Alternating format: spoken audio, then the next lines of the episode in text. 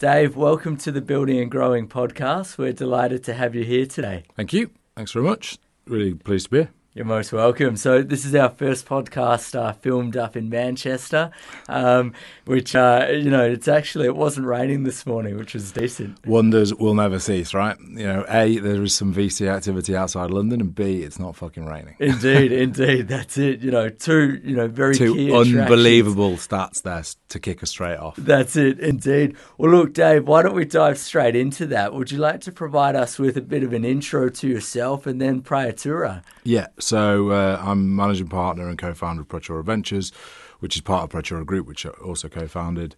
We're a venture capital firm based in Manchester, focusing on backing the very best founders, predominantly in the north of England.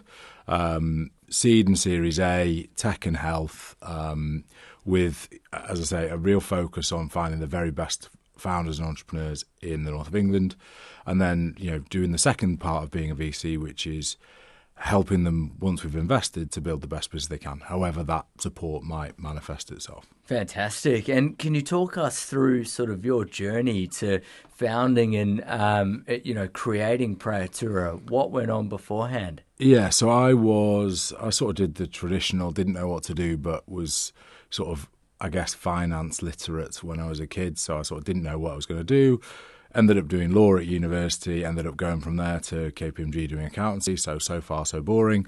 Then did the investment banking, banking thing, investment banking, investment banking thing. Um, you know, again, sort of that was the first part of my career and really, really enjoyed it. And I was doing sort of PE deals and IPOs. And yes. then was really fortunate. Um, we as a company, nothing really to do with me, started doing kind of some earlier stage funding. Yes. So we raised the first institutional funding for the Hut Group, which obviously has gone on to be a mega success, and then obviously had its sort of issues post float, but still a mega business and a great sort of example of northern um, entrepreneurial flair. Uh, and we, so we as a, and I was part of the team that raised that capital, six million quid.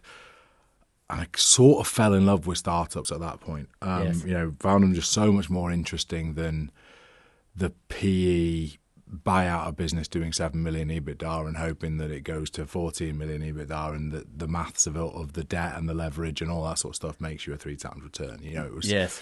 just startups just sort of, I guess, spoke to me, sort of fed my soul a little bit. Um, I sort of, you know, very, very fortunate at that time, worked on the Hut Group, worked on a we failed to raise money for AO, which obviously then floated sort of a few years later for for, for one point something 1000000000 mm-hmm. um, won the mandate for Myprotein, which eventually was, was meant to be a sort of VC deal, but found it we found it hard to raise capital for it, so we eventually sold it to to the Hut Group, and obviously it's gone on to be a major part of their success. So sort of those three deals came along really, really quickly, or in my head, sort of like London buses, you know, like one after the other. Yep. And I sort of went, that's what I want to do. I want to. I want to kind of don't want to do this corporate job anymore. I don't want to be part of a big organization. I want to be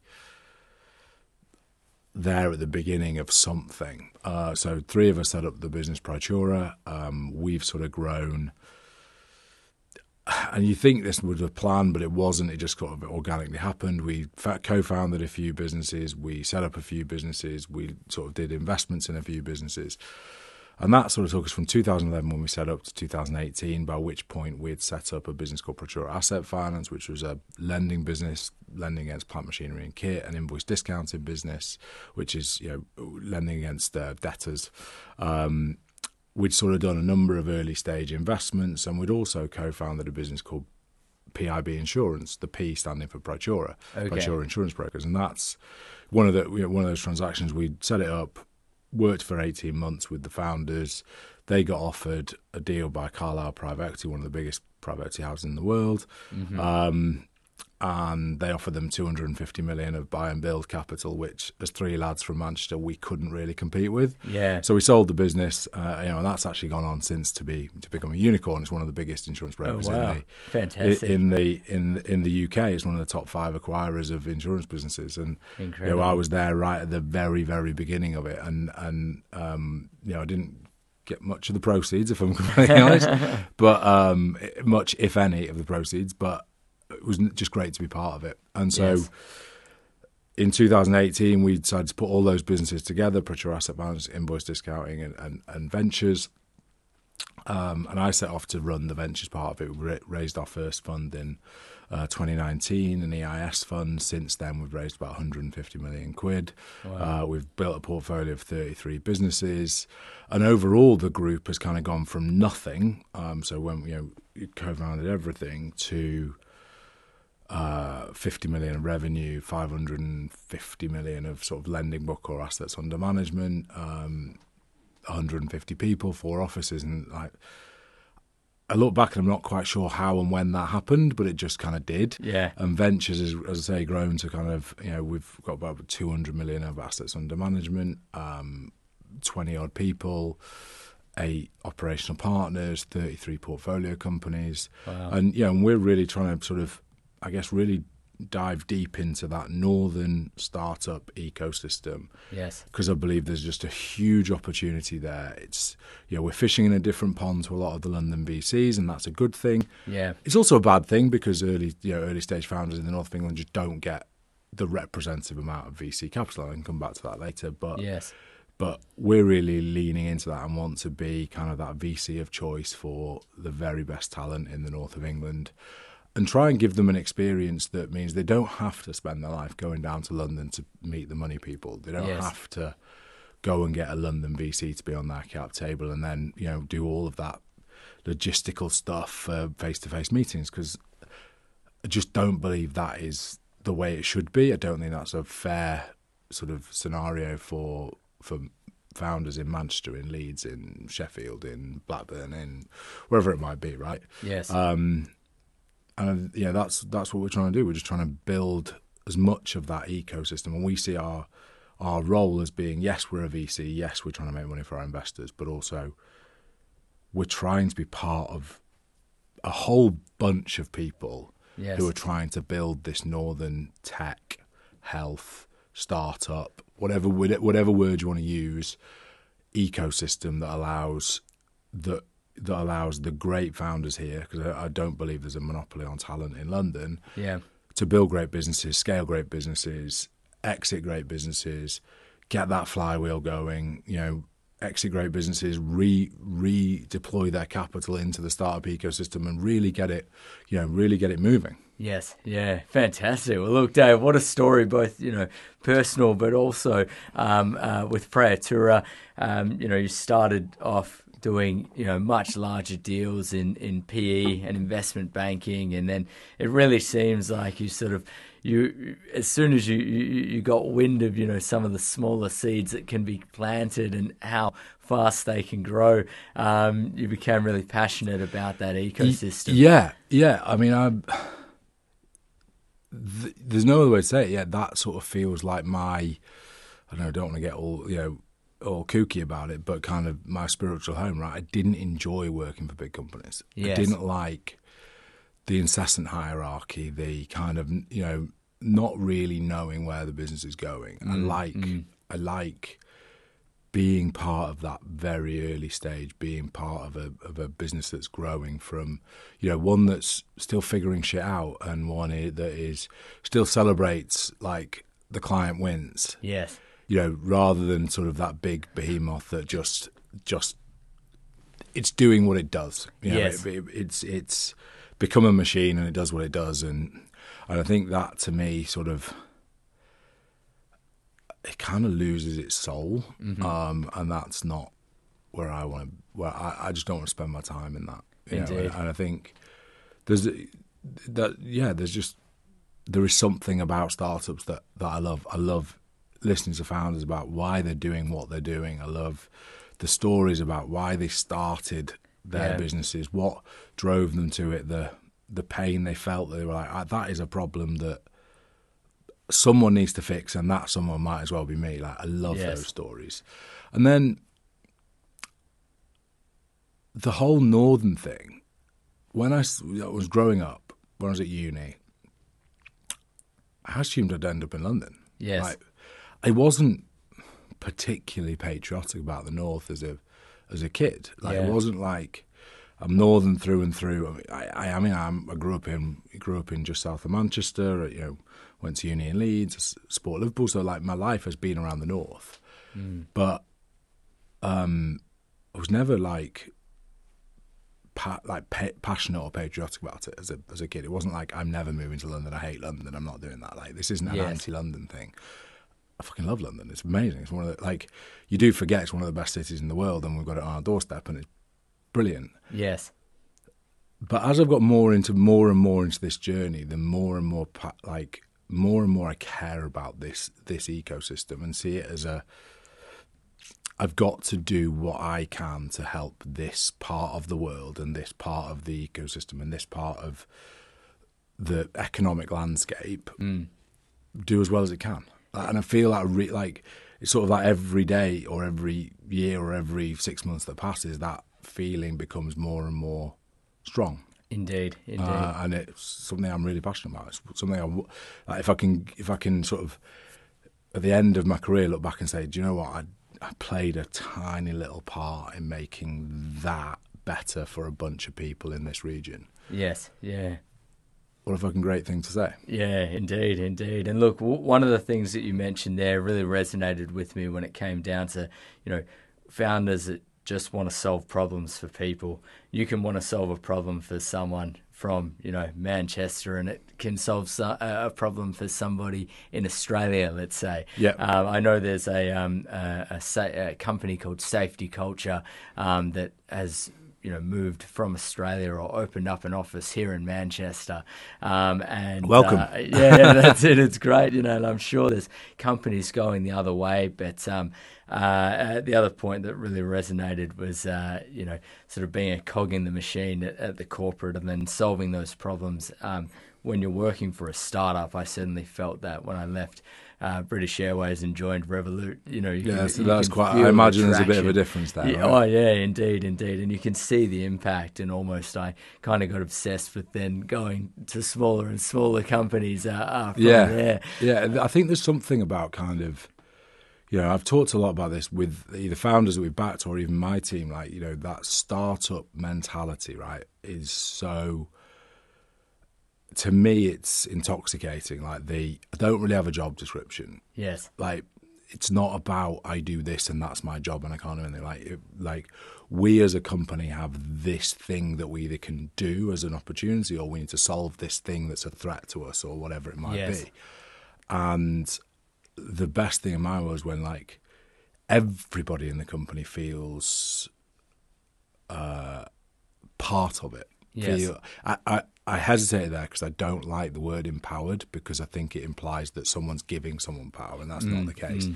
But in the absence of understanding a better word, and I've struggled with this for a long time, is where everybody in the company, from the most recently hired or the most junior person or the yes. person who's just come straight out of university, feels like this is a problem or a opportunity that they can either solve or be part of maximizing. And it's not about that's my job title, so I can't do this, or mm. I'm in this team, so I can't possibly look around and do some other stuff, right? Yes, that's that's to me something that I absolutely love, and I think naturally as you grow bigger, you end up with straighter lines and hierarchies and org charts and all that sort of stuff. Yes, um, and that is where to me like innovation, passion, caring about the company, culture kind of goes to die. Yeah, yeah, yeah. you know, and, and so like I just lo- I just love that sort of early stage mentality of just we got to do this thing. Does anyone know how to do it? Uh, no, not really. Right, well, should we have a go anyway? Right? You yes. Know, and and that's just a great thing. Indeed, indeed. And look, Dave, some of the success that you've spoken about, um, you know, prior to his success will have been, um, let's say, hand in hand with the growth of the ecosystem in the north. Um, are you able to maybe discuss um, some of, let's say, the historical fundraising issues that companies in the north may have faced? Yeah. Um, so, so just to sort of, uh, I'll set the scene with some stats that always sort of amaze me. So, the north as a whole, so this is Manchester, Leeds, Liverpool, Sheffield, Newcastle, all of the yes. surrounding areas together is about 20% of sort of any economic measure in the UK. So 20% of GDP, twenty percent of people, twenty percent of companies. Mm-hmm.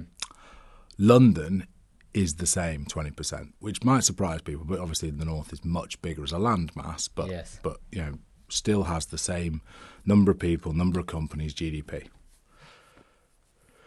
Eighty percent of VCs live and work in London. Yes. Three percent of VCs live and work in the north of England, which is nuts when you consider twenty percent. They're both about the same in every single economic measure. Yeah. Eighty percent is VC, and you know, for the benefit of people who listen to the podcast, this looks ridiculous when you put it on a chart. So Indeed, you've just got yeah. these bars that are the same, and then this huge bar, and it's like, you know, it's crazy. It's three percent of VCs live and work in, in in the north, and VC at the early stage, and I've got to be really clear here. So I'm not talking about your Series D, your, hmm. your SoftBanks, your Tigers, your Sequoia, your A16Z, right? At the early stage, I genuinely believe, despite all the sort of technological advances and, and Zoom and all that good stuff, Yeah. it's a local sport. Yes. Like, it just is because you know what? Some of the best times, you know, is between a VC and a founder are the ad hoc coffee, the the lunch, the I've just popped round to your office or I'm just walking past. I'll just you know, you know, Yeah, those those face to face interactions rather than the Zoom calls. Indeed. And what the eighty percent, three percent disparity does is it means that because it's a local sport, and this is that's right, sixty percent plus of VC capital goes to London founders. Yes. Eleven percent goes to Wow. northern founders. And you know, if you take London as being right, as in the right amount of VC capital per capita, per GDP, per whatever it is, Yes.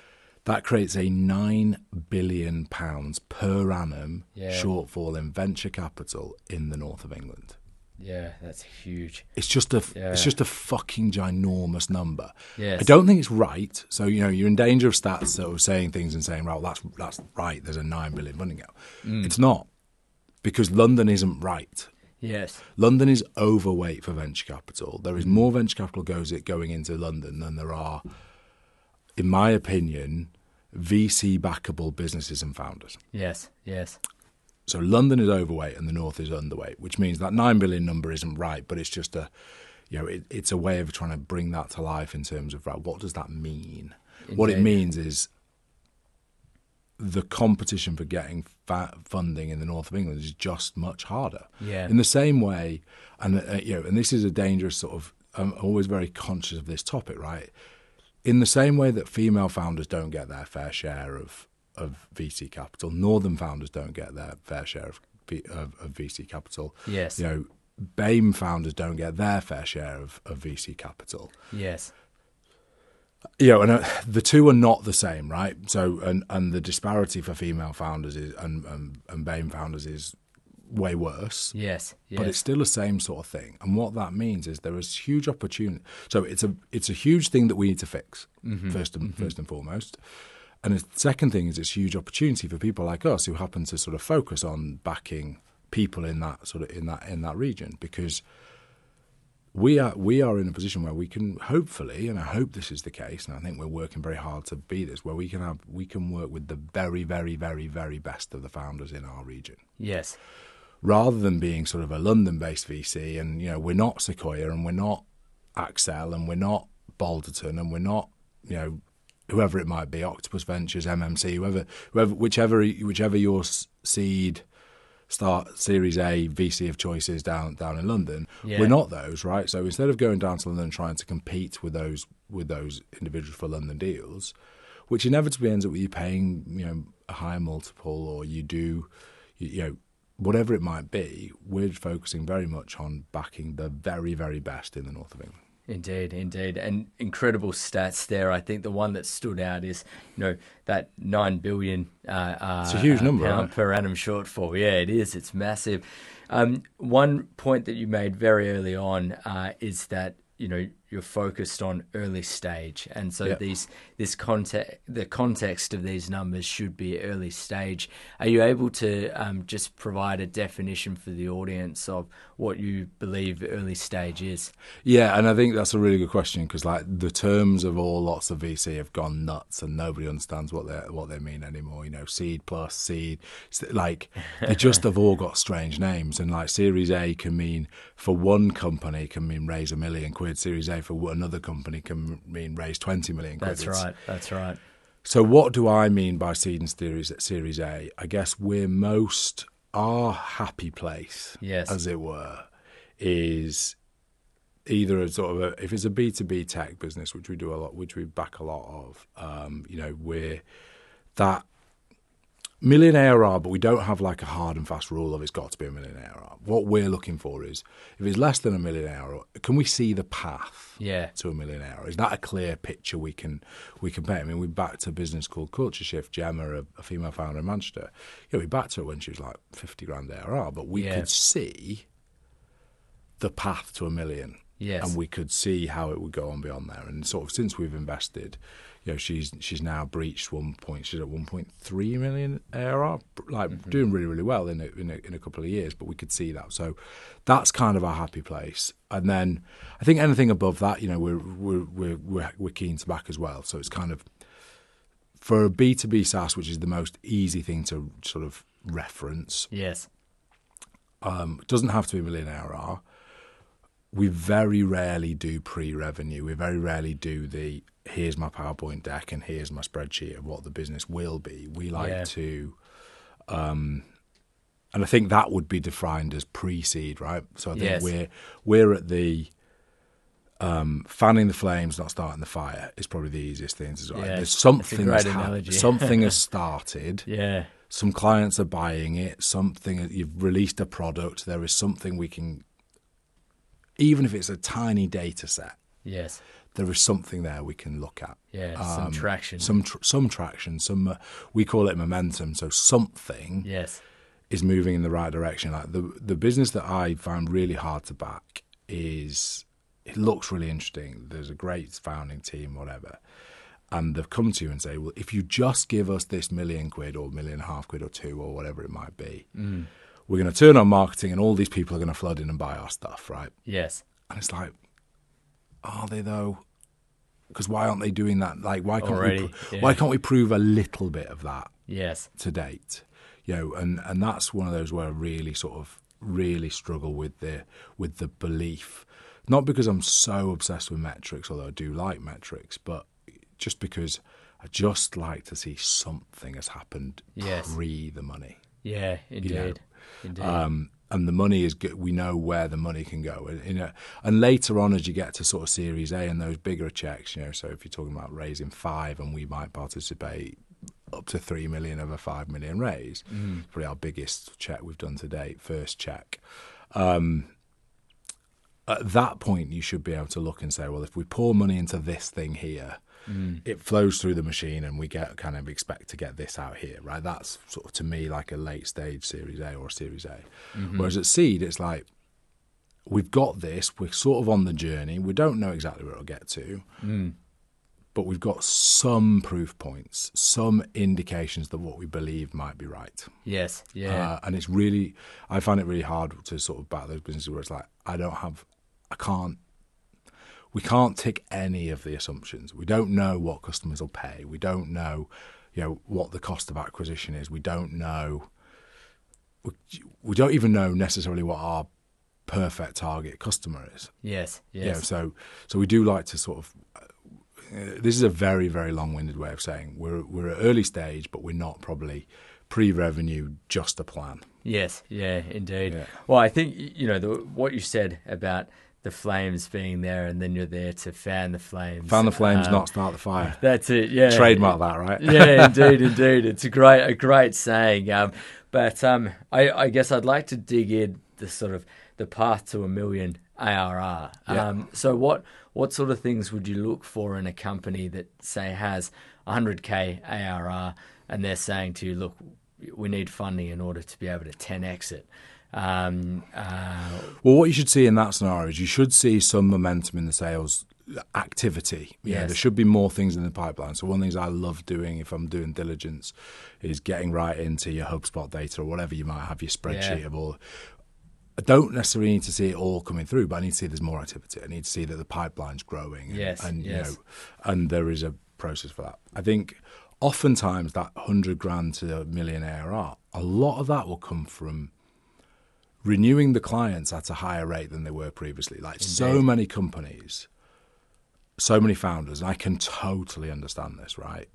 Um, they priced the first contracts way too low. yeah, yeah, And so part of it would be right. Have we got any evidence that, let's say, you're charging a ACV of we oh well going you know going back to some of the examples in our portfolio, you know, we we backed a business whose ACV was probably like two grand, and we they were confident that that two grand could end up twenty grand, wow, yeah, and we believed them. yes, You know, and we knew it would take time, and you, you can't just go right. You can't ring everyone up and go, "It was two grand, it's now 20. But you can at renewal, and you can at, and the client base was big, so do you know what they can afford the 20 versus two if they're if they're getting value out of it, and they probably Yes. knew they were getting a deal at two, and we believed it. Um, and so that hundred grand to a, to a million ARR journey was part. Well, if we believe that this hundred grand is at say 2k, you know, it's 50, cli- 50 clients or whatever, right? Well, yes, okay, well, if that's 20 grand, you know, then then you've got a chance. That's Yeah. you know, that's, that's a million just just there. Yes. If, uh, you know, and we know it won't. You won't be able to get it on all of them, but Mm. and it'll take time, and the average will go up slower than you probably hoped so. But we think that was possible, and then you add in new clients at that new pricing. Mm-hmm, You know, and and and so we really got comfortable that it was possible yeah, um, you know, it was very early. It was very early stage. It was, but we believed it was possible, and and and that was enough to get us over the line in terms of, of making that investment. That and the fact that the the product was great, the founders were fantastic. Um, we believed in the mission. Yes, I think that's another thing that really kind of helps get over the line. I think yeah, you know, for those early stage things, I think just belief in um, what is it that the, was driving the founder? What's the problem that's solving? What is the thing that you're trying to do? Like I, Yeah. I talk about you know really backing the mission a lot, and you know, that's why we won't do things that kind of to me are slightly anti-ethical. You know, yes, like I, I fucking hate buying now pay later yeah, yeah, and and we're not the right funder for a buy, buy now pay later business, right? Because they need a shit ton of capital, and that's not us. But I just don't believe it. I don't believe in my heart hearts that it's necessary. I believe it's basically doorstep lending repackaged, and I don't think that is a good thing. Yeah. and I think it encourages a lot of people to get into debt. Um, you know, and that in that was quite a contrary view in, in the time when Klarna was being valued at Mm. sixty-five billion quid. Right, I personally think I don't think Klarna will ever make any money. Yes, I yeah, just don't think it'll make any money, but I, I might be wrong. But it's just a good example of like something we won't do. We won't get involved in Vice. We won't get involved in, you know, we'd never do 50, 10 minute grocery. yes, Like, yes, no one needs it. yeah, No, no one in the world needs 10 minute grocery. yes, And no, I don't believe anyone will pay the price it actually costs to deliver the service. So, you know, Mm. negative unit economics are a massive, you know, that whole thing that happened in Silicon Valley of we'll just buy a market yeah, and then figure out how to make money off down the line. I don't believe in that as a as a concept, mm-hmm. and Praetura is not the right fund to back that anyway because we don't have enough money. yes, Um, yes, So two reasons for that, but it's just those, those sort of things we just won't do. Can't get on board with them. Don't Yeah. like. They're not necessary. I don't think we need them. You know, I think another example, Cazoo, just massive, like you know, disrupting this used car industry. But like when you actually think about it, made no money, but on a on a car sale yes, yes, you know, you can't make money in used car sales if you deliver every door to someone's house, every Mm. car to everyone's you know doorstep. You just can't make money. It's impossible. yeah, yeah, And I think people are seeing that now. Carvana in the US, Cazoo in, in in England. You know, they're just realizing that these business models were not disruptive. All they were doing was adding additional services and features that customers want if they don't pay for them. yes, You make them pay for it, they don't fucking want it. yeah, that's right, that's or right. you just, or you as a business make no money. you know, selling a car because there isn't. You know, if I got a quote to move a car from here to London, Mm. It's going to be 500, 600, 700 quid. It just is. Yes, yeah. And there isn't the margins in used car sales to do that. Yeah, If your average car sale is seven grand, you you just can't afford to deliver the car to somebody. that, that's right. And uh, you know they're not probably going to get too many returning customers because people don't. It's a one time. It's a one time. It's a one time thing. In fact, Yeah. what they do do is they offer a fucking seven day return. So Yeah. you, so what you're going to do is you're going to buy a car. I don't know for six grand. You're going to sell it to a customer for seven grand. You're going to pay five hundred quid to ship it to their door, plus all of the other stuff that you have to do Mm. because you're buying the car. You have to make it clean. You have to make it roadworthy. You have to make sure it doesn't fucking break down. Yeah. Deliver it to a customer. Who then has seven days to go? Actually, I don't really like this one. Oh, Can you can you come and pick it back up for me? Yeah, Like yeah. it's nuts. It's utterly nuts. Insane. Yeah. And that is just a mission I would never get on board with. Indeed, indeed. And look, uh, uh, you know, uh, another sort of funny uh, uh, thing that you mentioned before about buy now, pay later, and 10 minute uh, groceries is when they started looking at offering um, buy now, pay later for those uh, grocery companies. And Yeah, I mean, I think it's the Yeah. it's the thing that I posted on LinkedIn that I think has had the most views and like you know, and some some people actually were like, no, well, why wouldn't you spread the cost of a of a Deliveroo? Yeah, I mean, yeah. fuck off. Yeah. Like nobody needs to. If you need to spread the cost of a Deliveroo, you shouldn't be having a delivery. That, that's Like, right. Yeah. It just, I'm really sorry, and I'm sure there's loads of people who go, well, that's not fair. People, you know, having a delivery is a, a human right. No, it's not. Yeah, yeah, yeah. It's just not. No. Like if you if you can't afford it, if you can't, if you have to spread the cost of a delivery, please don't buy a delivery. Yes, yes. If you want to eat out, go to the restaurant. At least you're not paying the thirty percent markup. Mm. Or if you can't afford that, go to the supermarket. Yes. It's ridiculous. That's it. It's utterly ridiculous, and it. I- I hope, and I think it will. I think it will get regulated into the ground. Indeed, indeed. You've already seen it a little bit in Australia, right? You know, with all Mm. of those buy now pay laters that are right. I mean, absolutely decimated. Yeah, that's right. Yeah, I was doing a lecture on it um, a couple of years back. All right, I feel like I've it- I've, it- I've, it- I've I've sort of veered into territory where you know a shit ton Oh, more no, than me. no, so no, no, no. Look, I mean, um, yeah, like just one of the slides that I presented the students was of, um, yeah, like the absolute destruction of all the listed um, buy now, pay later companies in Australia, and this would have been at the end of 2021. So, um, you know, still, or uh, even mid 2021. So I think it, yeah, it got destroyed in Australia before the rest of the world. Um, but uh, it's just not it's just not necessary. yeah, indeed, indeed.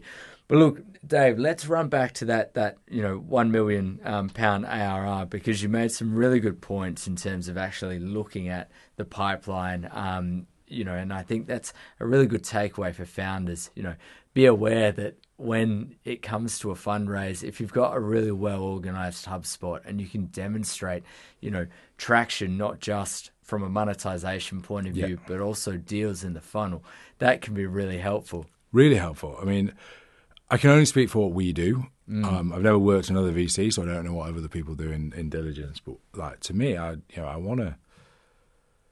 It can't just be because it's not this simple. That the the ARR growth is a product of all the things you do prior to ARR growth. And if you don't have ARR growth because for whatever reason you don't, Yeah. you know, if you're not on the well, I was I was hundred grand two years ago. I was five hundred grand this year, last year, and a, and a million plus this year. That that's an easy story to tell, right? That's an easy like, okay, well, that makes sense. Yes.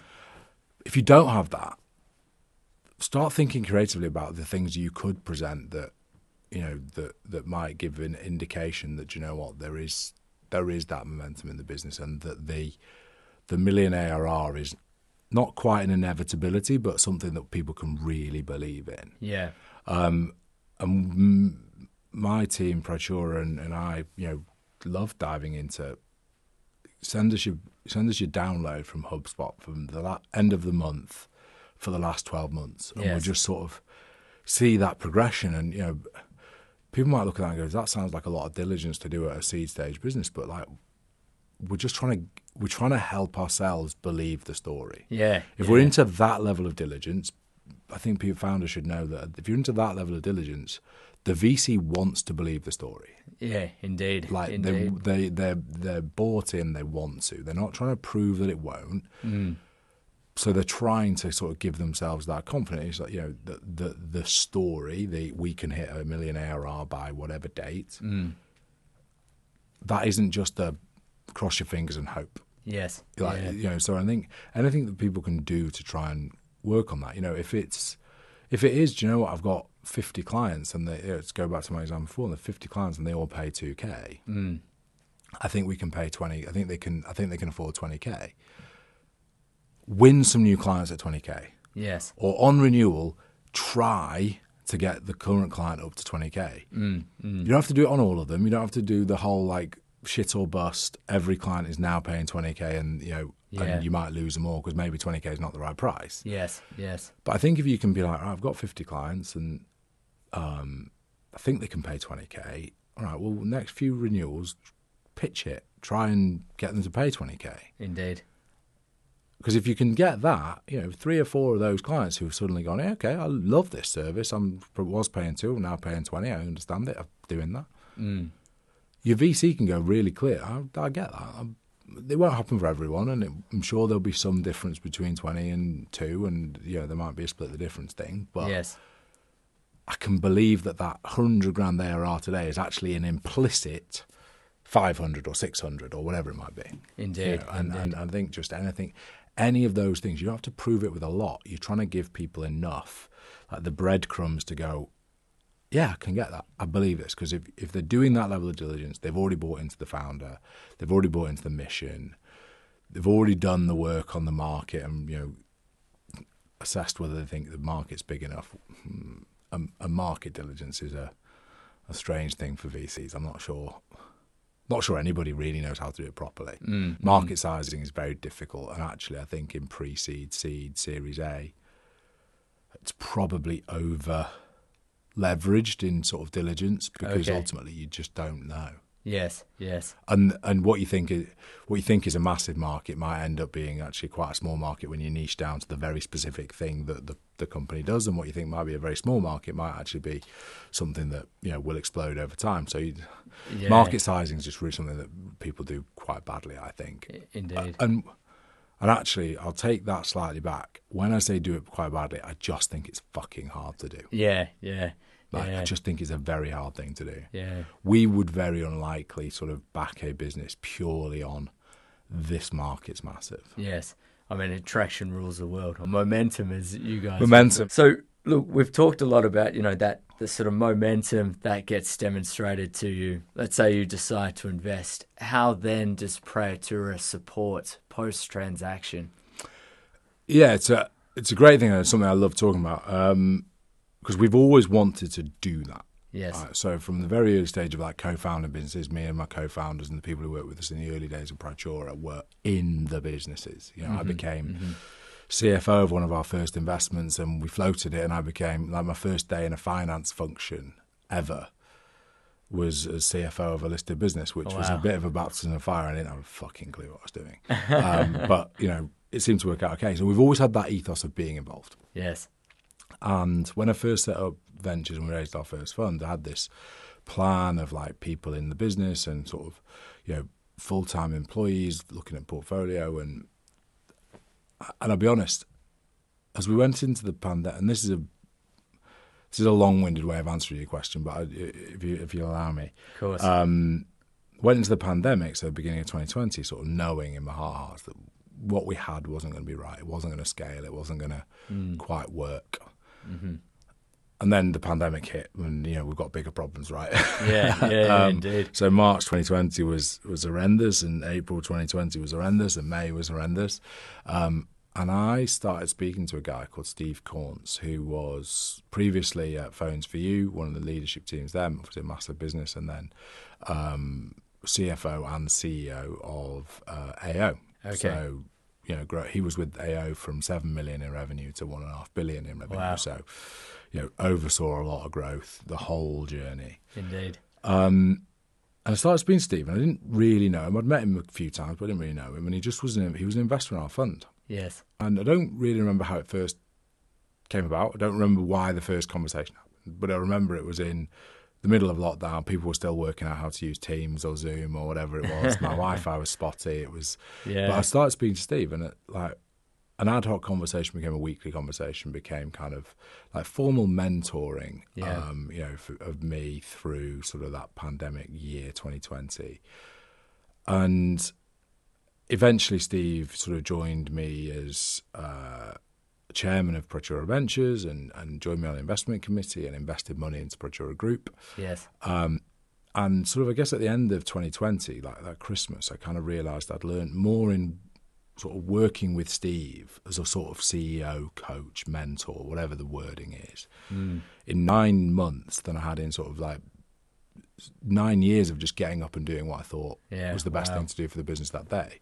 Um, like a really profound effect on me. Um, and then at Christmas again, I thought, how awesome would it be if every founder within our portfolio got that level of support, that level of insight, that level of value? Yeah. That's real value add. Indeed.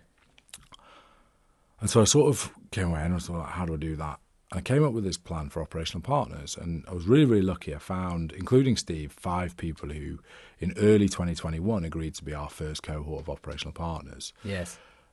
And the people that I was able to bring in still amazes me. But, you know, we had people like so Colin Green. I won't go through every single one, but Colin's a good example. Colin, you know, spent his life in big tech, um, worked for Apple, ran Apple Korea, ran Apple Japan, then went over to Cupertino to work for Tim Cook, ran consumer retail for Apple, had a $17 billion sales budget selling to Walmart, Best Buy, Yeah. all that sort of stuff in Cupertino, you know. And he's come back to the Northwest for family reasons, and somehow I bumped into him. Somehow I managed to pitch him the, the idea of being an operational partner, and somehow he agreed to become one. Yeah. Uh, you know, alongside some other opera- uh, alongside some other sort of experienced founders. So another of our first cohort was Dom McGregor, who was co-founder with Steven Bartlett on Social Chain. Okay. Wow. Um, so I was able to kind of get these people, and they. So we started just trying an operational partner model of like they all gave us a day a week yes. with a pretty, you know, I guess going back to that startup thing I talked about of not having sort of job descriptions, a pretty loose job description, basically. Very, very simple mandate. Help our founders build the best business they can in any way you can. Yes. Yeah. Um, and it's just worked so well. Like it's just worked so well. Um, we now add an operational partner every three to four companies we add to our portfolio. Yes. Um, we've just brought on, or just bringing on, two more into the into the network. So the latest two are um, a guy who has recently sold his tech business to Uber Oh, from wow. Manchester. Yeah. So Uber, like core technology within the Uber app today, Mm-hmm. built in Manchester, sold to Uber. Two years of working with Uber, and now he's working with us as an operational partner. Such so amazing, story. like Yeah. amazing. Like, and I've just got the we've got this group. We've got like you know ex. Um, you know, huge consulting firms partners for, for the north of England in healthcare, working with us on our healthcare deals, and Yeah. Just got these amazing people. Um, like you know, another one, Andy Barrow. So Andy was CTO of a business called ANS. ANS was a software services business, built technology for other businesses, Yes. sold for north of 200 million quid to Inflexion. Andy was CTO, but effectively CEO. CEO lived in Dubai. And he's joined us kind of he joined us as an operational partner and you know looking at that whole tech side of of things. Um, and now both Colin and Andy have actually joined me as full time partners because I think they came in Wow. as operational partners and fell in love with VC. They probably had the same epiphany I did, which is love working with early stage founders, love seeing businesses grow. So they've now joined me as sort of full time uh, partners, and Colin looks after our operational partner network, and Andy Nice. looks after our tech investments. Fantastic. But it's just it's worked so well, and you know the requirement for an operational partner for us is someone who's been there, seen it, and done it. Mm-hmm. Absolute humility in terms of like it's not all about them. Yes. They've probably made enough money where this is a choice to do it, not a requirement. You know, we do pay them a little bit of money, but it's not. That's not why they're doing it. This isn't the way they're going to make their fortune. Yeah. And kind of a a desire to give back to those people who are on the journey, not having done the journey. Yes. Um, and we've just been. It's just been so good to bring in, you know, amazing people. We've got Paul Johnson who founded, scaled, and sold a SaaS business for um, north of 50 million quid. We've got Helen, um, who was chief people officer at uh, Dr. Martens, from Yeah. you know saw growth from 800 people to two and a half thousand. Was there when you know replaced the exact team, worked with Permira, and then floated it for three three billion Wow. or whatever it was. Like It's incredible. just the quality of people and you know I pinch myself pretty much every day i'm like what the fuck are they doing working with us but i think they just i think they just like that we're trying to sort of do that ecosystem build it's more than more like we would see ourselves a bit more than just a vc yeah. Um, and i think they just we've hit, hit on something that people in who've been there seen it and done it maybe they've stepped down from whatever their main gig was the thing that's made them the money Yes. and they're looking for something with you know real intellectual stimulation, working with great people, trying to do something cool, Yes. Um, and working with founders, which which people really love, and we've just been really lucky. We've you know found some amazing people, and as I say, they don't really have a job description. The mm. sole job we have is help founders build the best business they can Yeah. if that's mentorship, great. If that, you know, and, and lots of the operational partners have one-to-one relationships with a number of founders in our business. That's like a, a proper mentorship thing, you know, like CEO coaching. Um, some of them would be like, right, well, Helen obviously has a people background, so if we're recruiting a senior leader in one of the businesses, which founders get, oh, it's really hard for founders to hire. A lot mm. of them haven't mm. worked in great businesses, so they're not even sure they know what good looks like when they're looking for that C-suite people Yes. Yeah.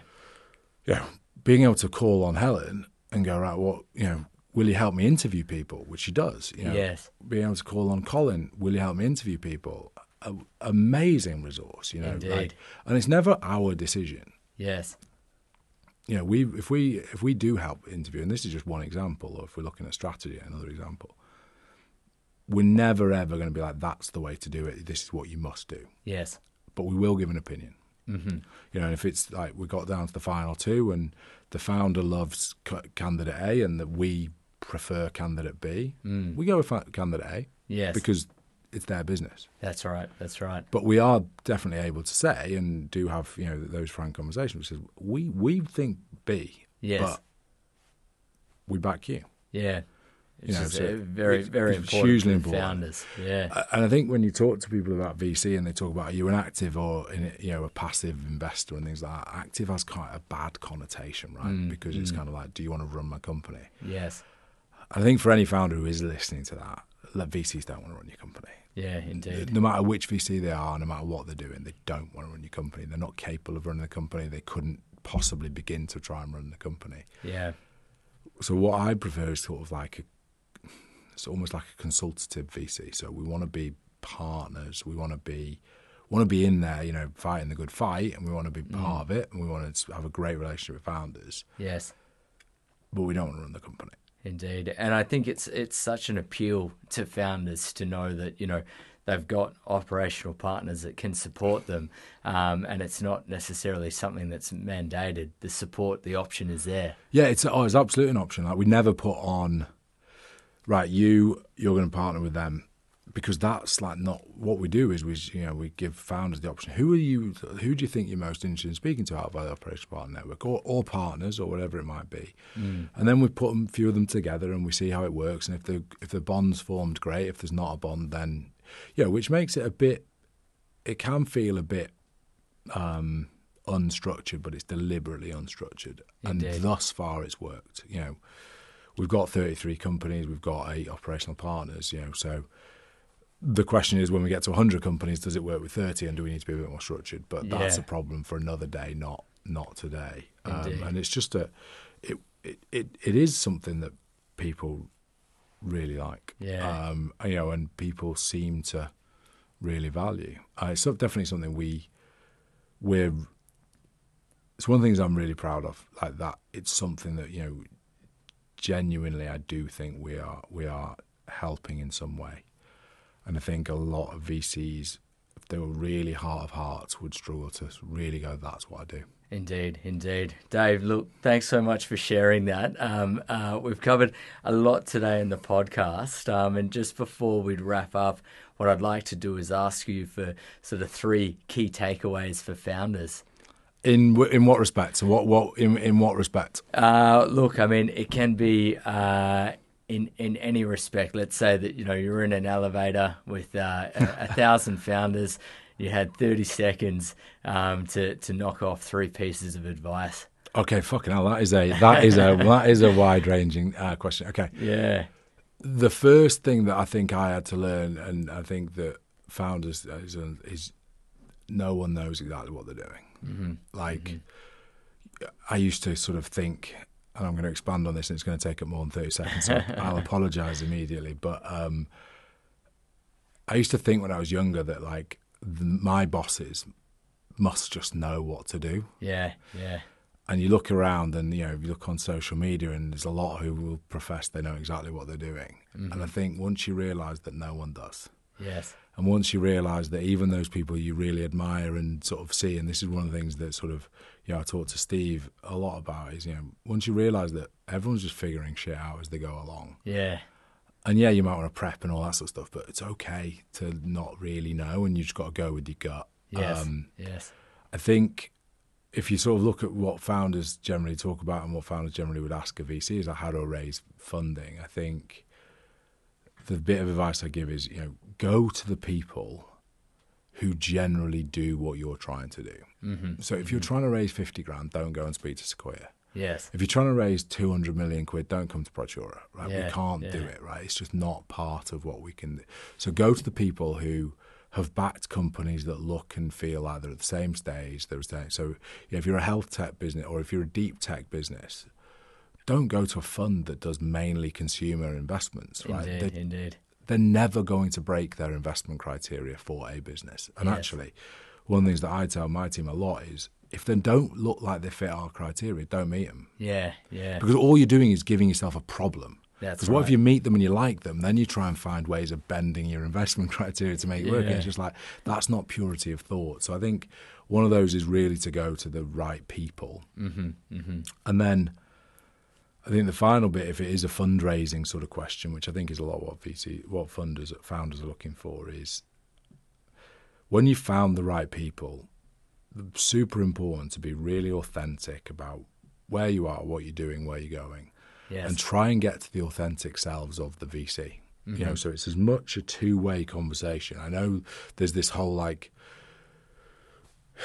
I think the idea of saying it's a pitch makes it sound like VCs have all the power and founders have none of the power, and the VCs are trying to protect the money, and the, v, the founders are trying to sort of come in there and, and get it. And yes. it should be a two-way conversation. It should be natural. It should be a flow. It should be.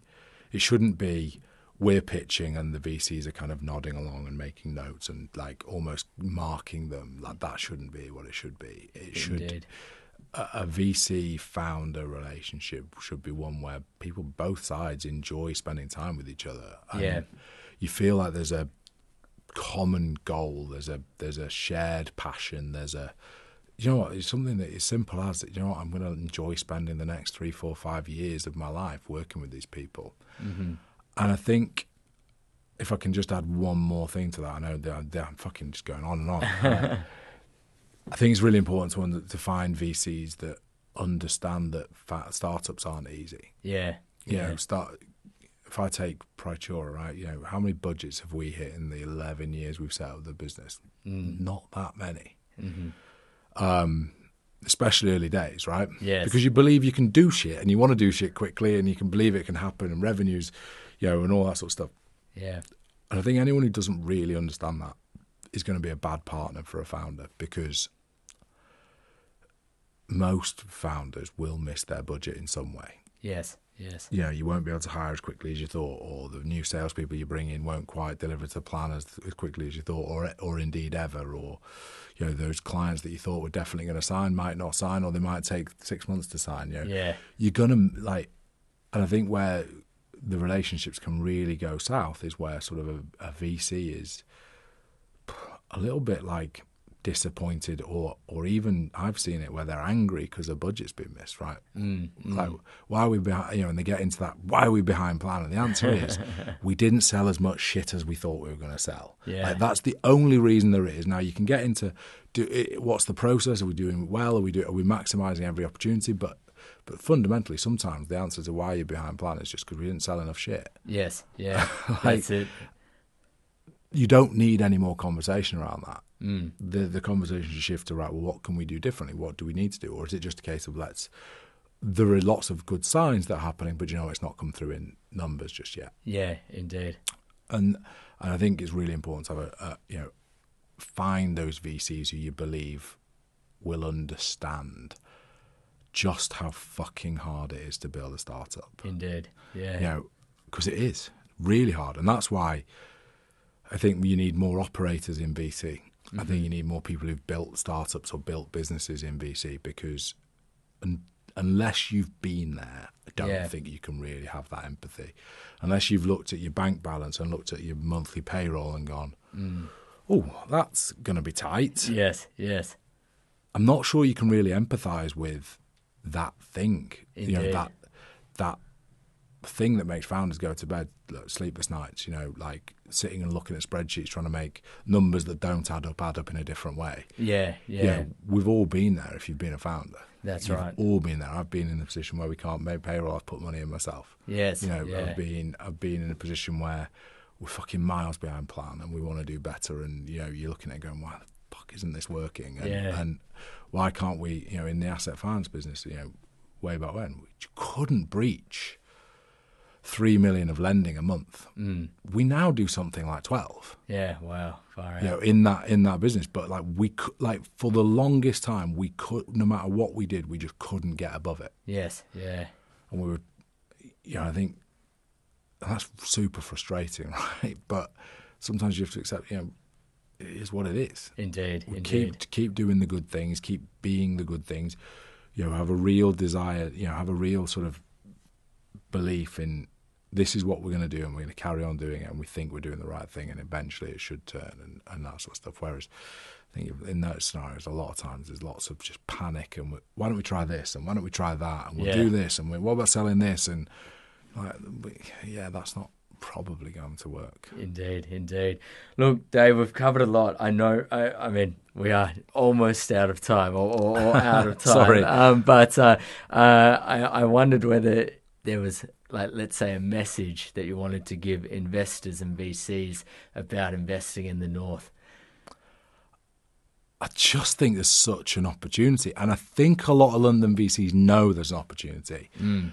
I think every now and again they do, they you know, they send someone up to go and do some deals, or they'll go and do a roadshow and meet some companies. Yeah.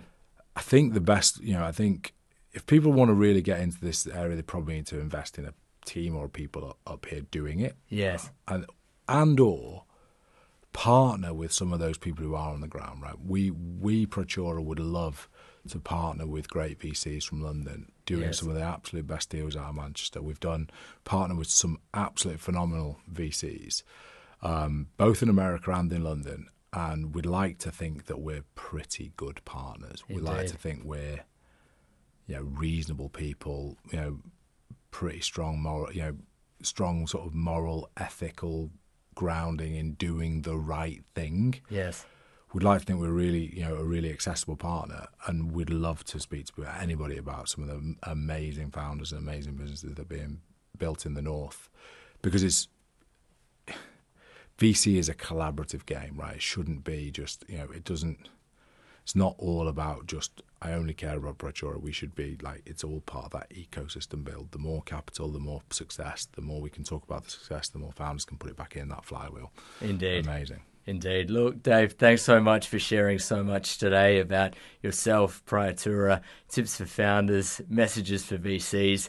Um, uh, yeah, thank you I've probably again. rambled on. Apologies. No, no, no. Look, it was uh, fantastic content, um, and uh, I'm sure we could have spoken for two or three hours. I, but, I uh, find myself able to do that a lot now in v, VC in Manchester, VC in the north. Yeah, I can talk about it all day. fantastic, Dave. Thanks so much again. All right, thank you very much. Cheers. Cheers.